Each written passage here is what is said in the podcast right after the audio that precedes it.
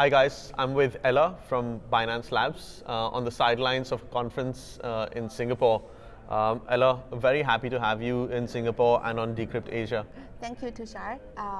Hi everyone. It's my honor to be here and share something that you're interested in, maybe Tushar is interested in. Thank you. I know you have a very interesting background, and I've read a blog post as well in terms of your story and your transition from Stanford Business School into what you do now.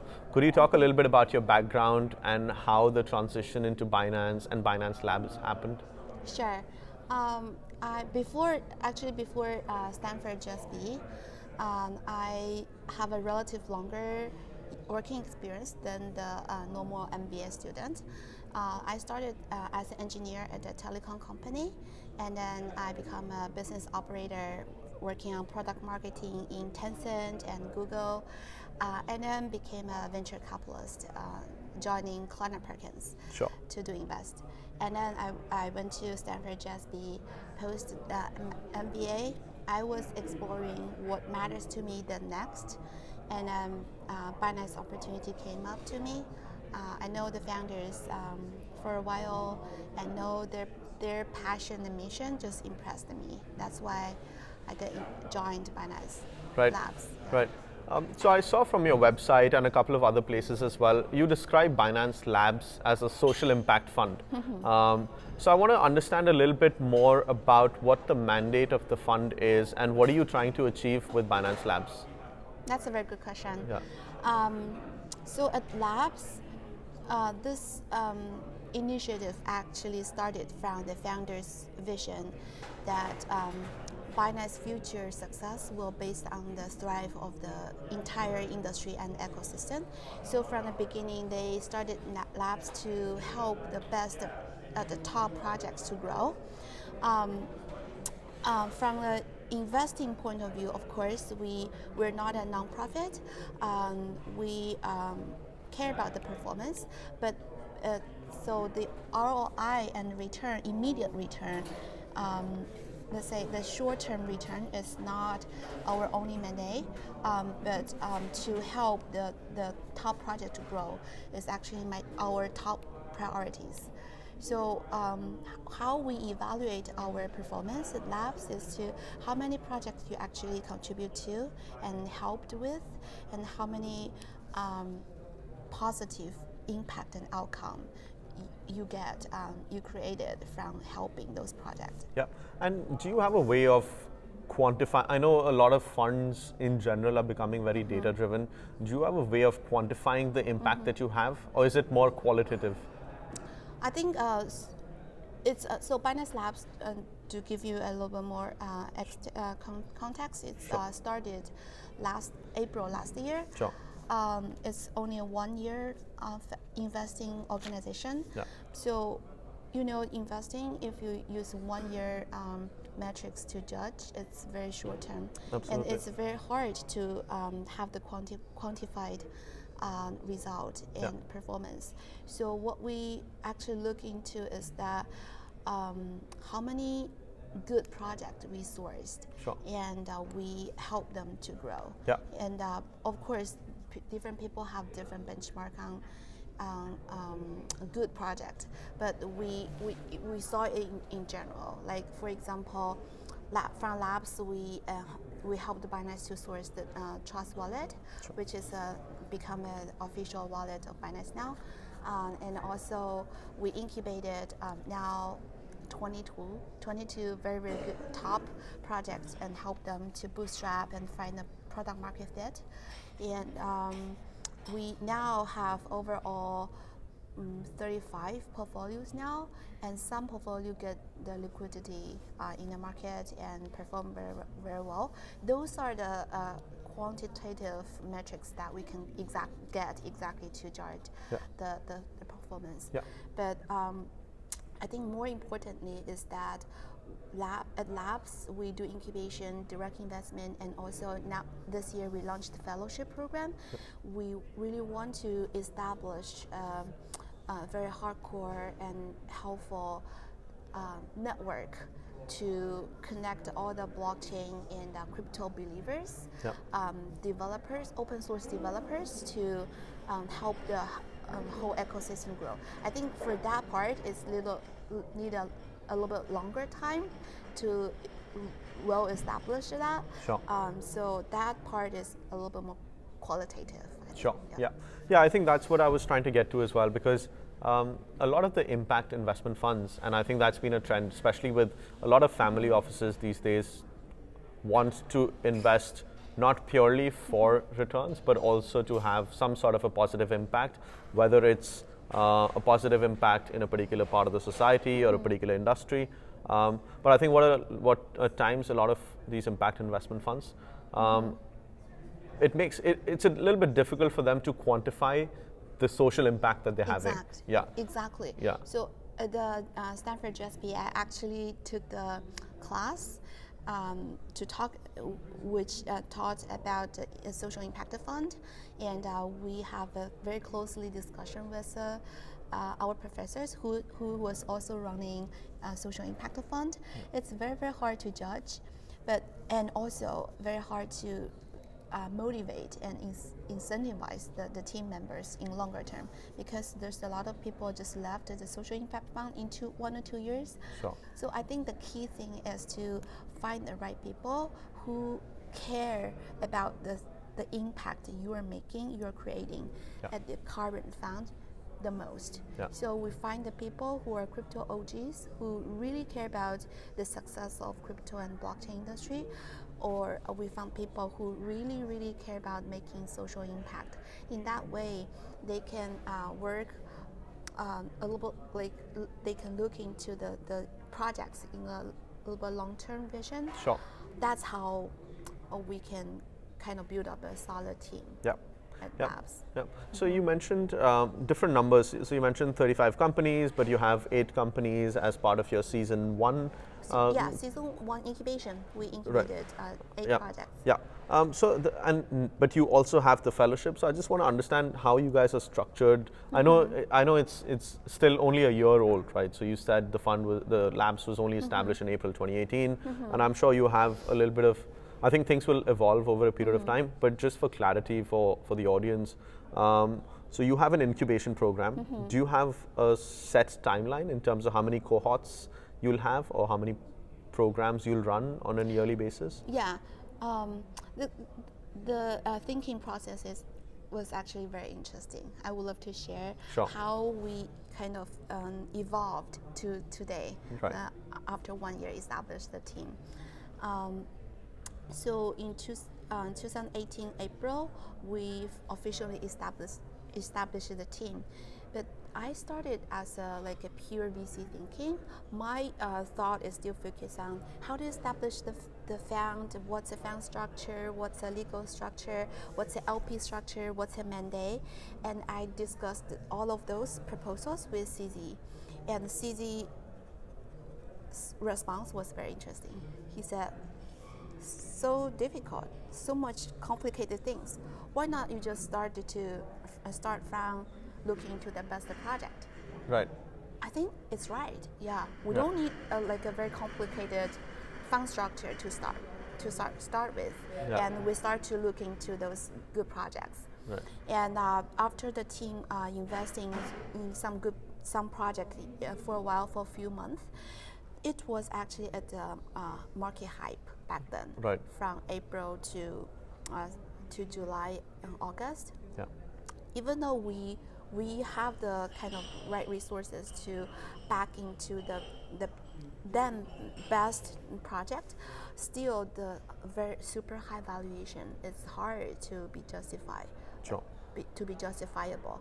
For me, I represent Kleiner Perkins looking to the China market. Yeah. When you look at the consumer app, you really count hundreds, millions of users, and the growth to tens of million users and hundreds of million users. Yeah. It's a very exciting number. But back into crypto, it's really Tencent hundreds and mostly thousands of users. Sure. So I deeply feel there's a hype in the valuation, right, and the investment cannot be justified. Right. So in July, August, we have deeply reflection. We feel there's something we should do for the industry, right, to justify the valuation for investors, and also we see the distraction for the good founders, yep, because of it's so easy to raise money, there's easy to be distracted from focus on building. Sure. And a lot of fancy projects and have a very good technology, but also lack of product market fit. Sure. Those are the two problems cause us to really think about how to do right impact to the ecosystem. So we launched our incubation program in September 2018. Yep. And the incubation program is to just provide the environment and platform to let the good founders focus on building, yep, and also give them the reasonable valuation. And also we have emphasized a lot on the product market fit. Yep. This is a reason we established the incubation program. Yep. And then after running our first season of incubation program, we still feel there's something missing in the industry, because we saw a lot of open source projects. It's very, very hard to find the immediate business model, sure, for them, but they are solving very critical technical problems in the blockchain technology. Yeah. They are solving the roadblocks. That's why we initiate our fellowship program, which is a pure grant program, just to give the small but enough stipend to the open source developers, yep, just to help to support them to focus on solving those problems. This is why we are now, we have the three initiatives. Yeah. Yeah. Okay, and so you mentioned that the companies in your first season are solving, mm-hmm, some problems that are very relevant, mm-hmm, right? So I kind of went through the 8 companies that were part of your first season. Mm-hmm. You've got accounting solutions, prediction markets, mm-hmm, wallets, single sign-on, mm-hmm, companies. You've got some privacy solutions, a DEX. You did your research. Absolutely, always. Mm-hmm. I want to understand a little bit, and so these are the 8 companies that were, mm-hmm, part of your first season. Mm-hmm. But then you have some portfolio companies as well, mm-hmm, which are listed on your website. Mm-hmm. And I mean, for someone who's not, this is probably my first interaction with Binance Labs directly. Mm-hmm. I'm not 100% sure in terms of what your focus is, right? I mean, in terms of the different things that you're trying, mm-hmm, to do, I understand. Mm-hmm, you're trying to solve some pertinent problems, yeah, scalability, privacy, mm-hmm, and then the infrastructure, right? Mm-hmm. So DEXs, wallets, payments, single sign-on into dApps. Mm-hmm. But I just want to kind of understand your broader kind of overall portfolio construction or overall, mm-hmm, thesis in terms of how you go about thinking in terms of creating your portfolio. Yeah, that's also a very good question around our investment thesis. Sure. So we actually have 3 dimensions. The first dimension we start to dive into was the critical problems, which are potentially the roadblocks of to push the ecosystem and industry to move forward. So those problems are mostly focused on the blockchain technology itself. Yeah. For example, the scalability problem, the interoperability problems, the securities problems. Those are the very hardcore problems. Yeah.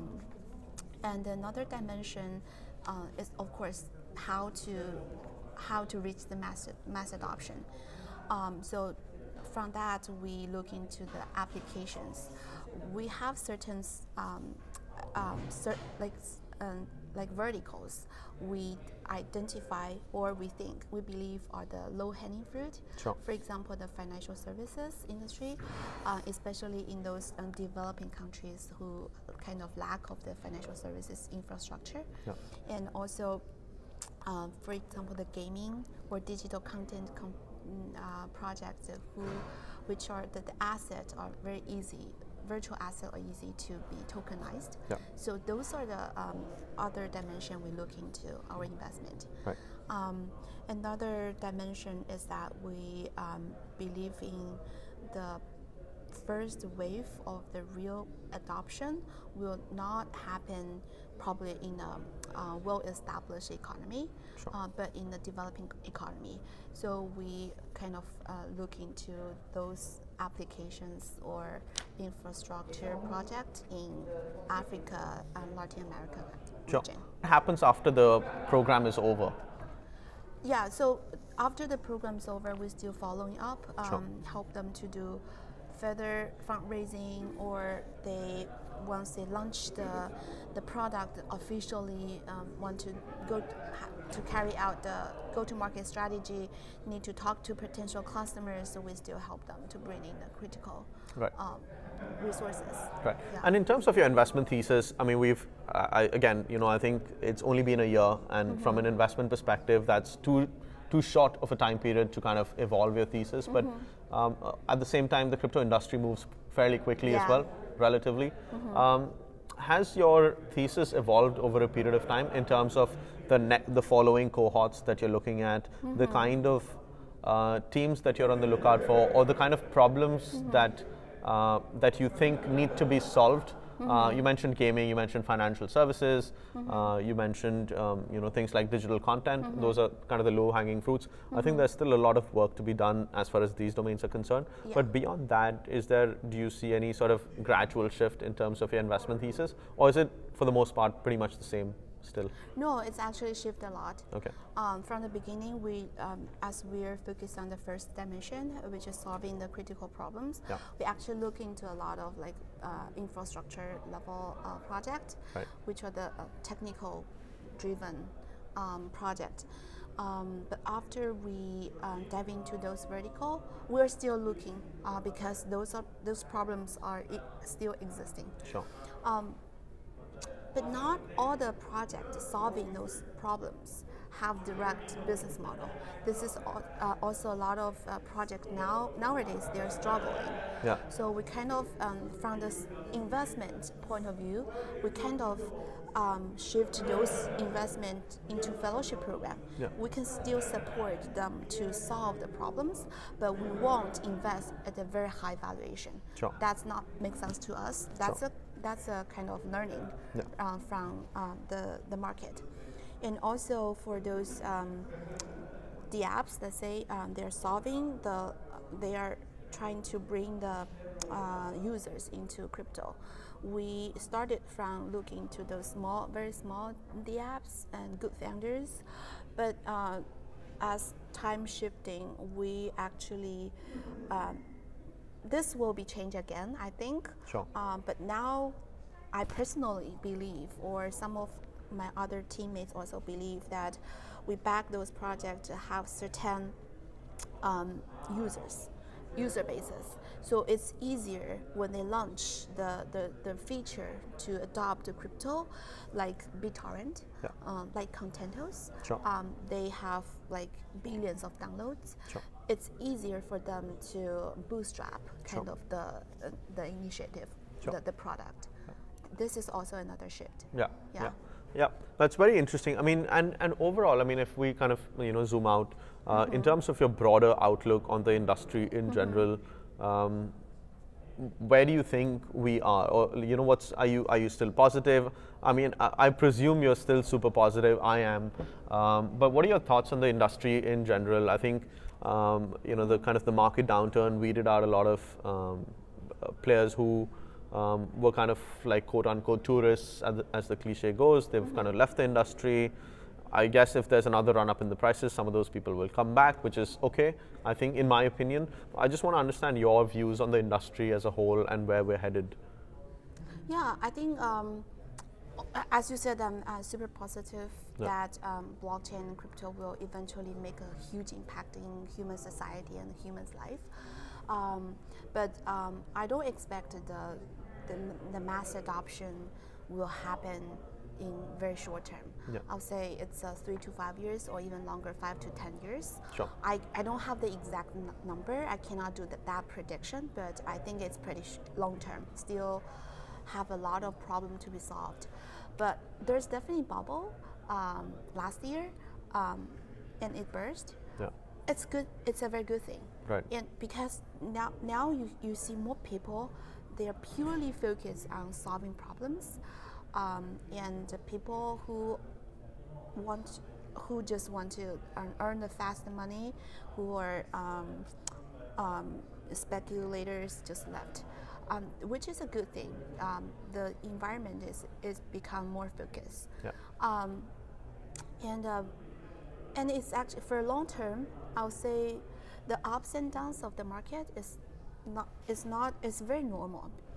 If you look back into 2000 where the internet bubble burst, where the NASDAQ dropped from 5,000 index from 5,000 to 1,000, yeah, there are more than $5 trillion USD dollar value lost in the global equity market. Yeah. But at exactly during that time, search engine like startup like Google get tractions, and NASDAQ used 15 years to recover. But yeah, during the 15 years, there's so many great companies like Amazon, eBay, Alibaba, Baidu, Facebook.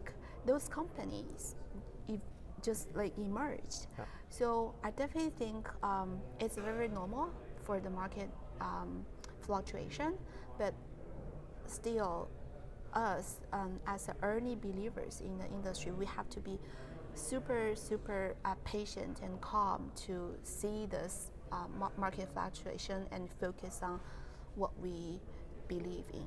Yeah, yeah, yeah. I think that's a very good point. I mean, I heard this quote recently which said, mm-hmm, the rougher the sea, mm-hmm, the calmer you need to be. Yeah. And I guess that's a very relevant kind of saying in crypto. Yeah. I think before we wrap up, what's the best way to, if there are any entrepreneurs that might be listening, mm-hmm, and want to apply to be part of Binance Labs, mm-hmm, what's the best way to get in touch? Is it from binancelabs.co or? We have this is a little bit confusing. It's have some history because we wanted to quickly launch the application interface online. So BinanceLabs.co is actually the interface for incubation application. Right. But we have our official website under the Binance.com. Labs.binance.com. Yeah, yeah. But you can find actually all the application interface through the Binance Labs.binance.com. Okay. The fellowship application, the direct investment application, and also the incubation application. Okay, mm-hmm, awesome. I think that's a good note to end the interview on. Ella, thank you so much for taking the time out. I know it's been a long couple of days for you, but thank you so much. Tushar. All right. Thanks for your invite.